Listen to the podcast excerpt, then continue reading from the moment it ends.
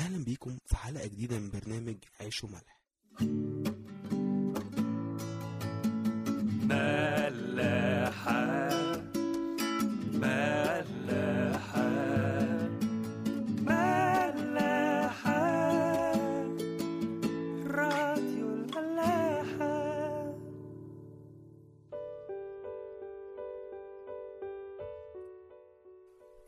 كنا كملنا آخر مرة قصة آدم وحواء. وإزاي إن هما بسبب الخطية انفصلوا عن الله ومبقاش ليهم مكان في الجنة وربنا من أجل محبته الكبيرة ليهم حط ملكين على الطريق المودي للجنة. يمكن آدم أو حواء يفكروا ويرجعوا وياكلوا من شجرة الحياة. وبدل ما أجرة الخطية الأولى هي الموت الجسدي بس يبقى موت أبدي.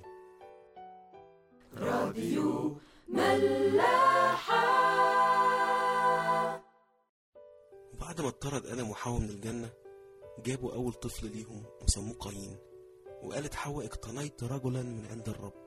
حواء كانت حاطة قدامها وعود ربنا إنه هيجي من نسلها واحد ويسحق رأس الحياة. وتنتهي المشكلة لكن مش دايما الأمور بتمشي زي ما إحنا فاكرين. حتى لو إحنا حاطين وعود ربنا قدامنا نظرة الإنسان ما بتبقاش زي نظرة ربنا. بيفكرنا الموضوع ده بقصة في العهد القديم. ربنا طلب من نبي اسمه صمويل إنه يروح يرسم ملك جديد بدل شاول. وقال له يروح بلد اسمها بيت لحم عند واحد اسمه يسا وراح صمويل وابتدى يشوف ولاد يسا واحد واحد. أول واحد شافه كان شاب قوي وشكله كويس. وصمويل افتكر إن هو ده. بس ربنا قال له لا مش هو ده. وقال له جملة مهمة جدا. لا تنظر إلى منظره وطول قامته لأني قد رفضته. لأنه ليس كما ينظر الإنسان. لأن الإنسان ينظر إلى العينين وأما الرب فإنه ينظر إلى القلب. وقعد صمويل يشوف عيال يسا واحد واحد. وربنا يقول له لا مش هو ده ولا ده ولا ده. لحد ما خلصوا. فاستغرب وسأل يسا هو في حد تاني؟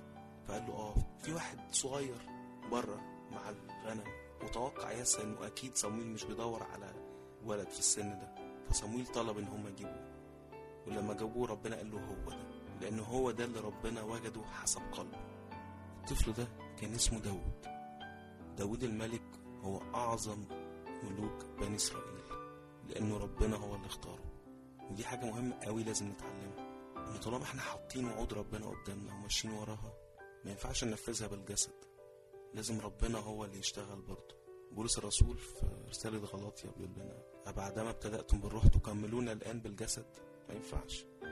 في كل حاجة في حياتك في شغل أو في بيت أو في الخدمة أو في جواز أو في عيال في أي حاجة في حياتك طالما عندنا الإيمان إن ربنا هو اللي بدأ الحاجة دي هو اللي هيكملها برضه. مش إحنا راديو اديتور دعم بعد كده خلفوا آدم وحواء ابن تاني وسموه هابيل.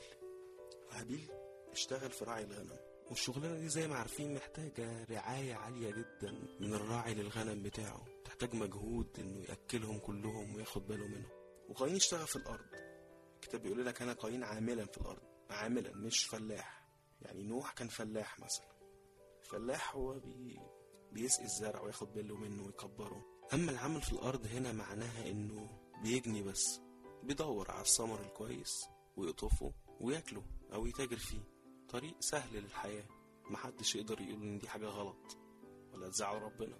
إيه يعني لما أشتغل وأكسب بطريقة سهلة؟ يعني ليه لازم أتعب. بس لو رجعنا للصح اللي قبليه لما ربنا كان بيتكلم مع آدم بعد الخطية وقال له إنه لا ملعون الأرض بسببك بالتعب تأكل منها كل أيام حياتك شوكا وحسكا تنبت لك وتأكل عشب الحقل بعرق وجهك تأكل خبزا حتى تعود إلى الأرض التي أخذت منها. ليه ربنا علق على موضوع الشغل؟ مع إن اللعنة كانت أصلا كفاية إن إحنا نطرد من الجنة ونبعد عن ربنا. هل هو عايز يعذبنا وخلاص؟ عمر ما ربنا بيبقى عايز يعذبنا وخلاص دايما أي حاجة بيعملها معانا بتبقى مصلحة لينا. طب تعالوا نحسبها مع بعض. الإنسان الطبيعي بيشتغل من 8 ل 10 ساعات في اليوم. إن ما كانش 12 و14 و16 ساعة. بس برضه هنقول 8 ساعات. يعني تلت اليوم. يعني الإنسان بيقضي من تلت النص حياته بيشتغل. أكيد ربنا عايزنا نتعب في الشغل لسبب. لأنه ربنا عارف تأثير الشغل ده هيبقى إيه على حياتنا الروحية. وعشان كده الكتاب ذكر عمل كل واحد من الأخين. حتى لو العمل في حد ذاته ما كانش فيه مشكلة بس أثر على حياتهم الروحية. وعشان كده ما ينفعش تكون قراراتنا المصيرية في الحياة سواء في الشغل أو في السفر إنها تكون مبنية على حالتنا النفسية زهق من الشغل نفسه أو من المدير اللي فوقيا أو لأسباب مادية. عايز أتعب أقل وأكسب أكتر. الكلام ده ممكن يبقى وارد على الناس اللي في العالم لأن هم عايشين للعالم وهيموتوا في العالم. إنما لينا إحنا الشغل ده وسيلة من وسائل ربنا إن هو يكلمنا وإن إحنا نكلم بيها الناس. مش يمكن ربنا عايزك في المكان ده أو إنك تروح مكان معين عشان تبشر الناس اللي فيه. زي حالة يونان النبي لما ربنا طلب منه إنه يروح نينوى. بس يونان هرب من المسؤولية دي. وفضل إنه يسافر بعيد ويروح في حتة مريحة. أو العكس يمكن ربنا عايزك تسيب المكان اللي أنت فيه. تسيب بيتك وتسيب بلدك وتروح في حتة مجهولة ما تعرفش عنها أي حاجة عشان إيمانك يزيد وبرضه تبشر بربنا. زي إبراهيم لما ربنا طلب منه إنه يسيب أهل بيته ويطلع في الصحراء وما كانش عارف أي حاجة. راديو ملاح. في متى 16 يقول لنا إن المسيح ابتدى يقول لتلاميذه انه لازم يروح لأورشليم وهيتألم كتير وهيتقتل وفي اليوم التالت هيقوم. فبطرس اتخض من الكلام ده وخد ربنا على جنبه وقال له حشاك يا رب لا يكون لك هذا. إيه يا رب الكلام ده؟ إحنا أنت قاعد معانا. وليه تروح؟ ما تروحش. فالمسيح اتضايق من بطرس وقال له اذهب عني يا شيطان أنت معثرة لي لأنك لا تهتم بما لله لكن بما للناس. ما هو المسيح عارف إنه هيتعب. بس هو مين اللي بيحركه؟ راحته هو الجسدية ولا إرادة الآب؟ فالمسيح راح قايل لهم كلهم إن أراد أحد أن يأتي ورائي فلينكر نفسه ويحمل صليبه ويتبعني. فإن من أراد أن يخلص نفسه يهلكها ومن يهلك نفسه من أجلي يجدها. لأنه ماذا ينتفع الإنسان لو ربح العالم كله وخسر نفسه؟ وفي حتة تانية يقول لهم اجتهدوا أن تدخلوا من الباب الضيق فإني أقول لكم إن كثيرين سيطلبون أن يدخلوا ولا يقدرون. اجتهدوا. إن أنتوا تدخلوا من الباب الضيق. مش بس ما تهربوش منه لا تدوروا عليه كمان.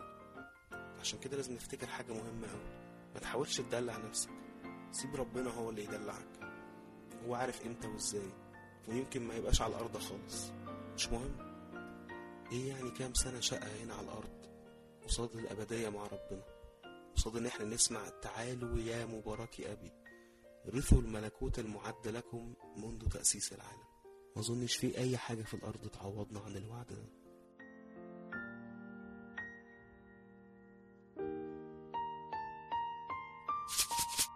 راديو ملاح